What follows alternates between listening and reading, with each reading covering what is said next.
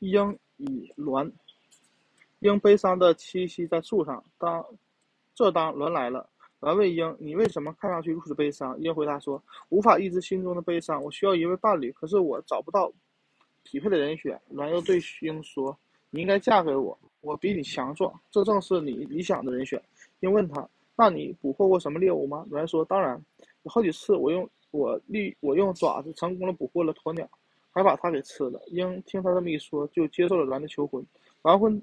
啊！完成婚礼之后，鹰对鸾说：“走，去给咱们捕些猎物来吧。你承认承诺过的。”然而大言不惭的鸾，只做来一只肮脏的小老鼠，而且这老鼠肉已经腐烂发臭了。鹰说：“你这就是你的承诺的东西。”鸾回答说：“为了攀上这门婚事，我别无选择，只能夸下海口。实际上我根本就做不到。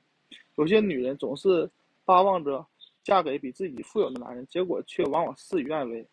事后她才发现，这婚姻根本就不值。”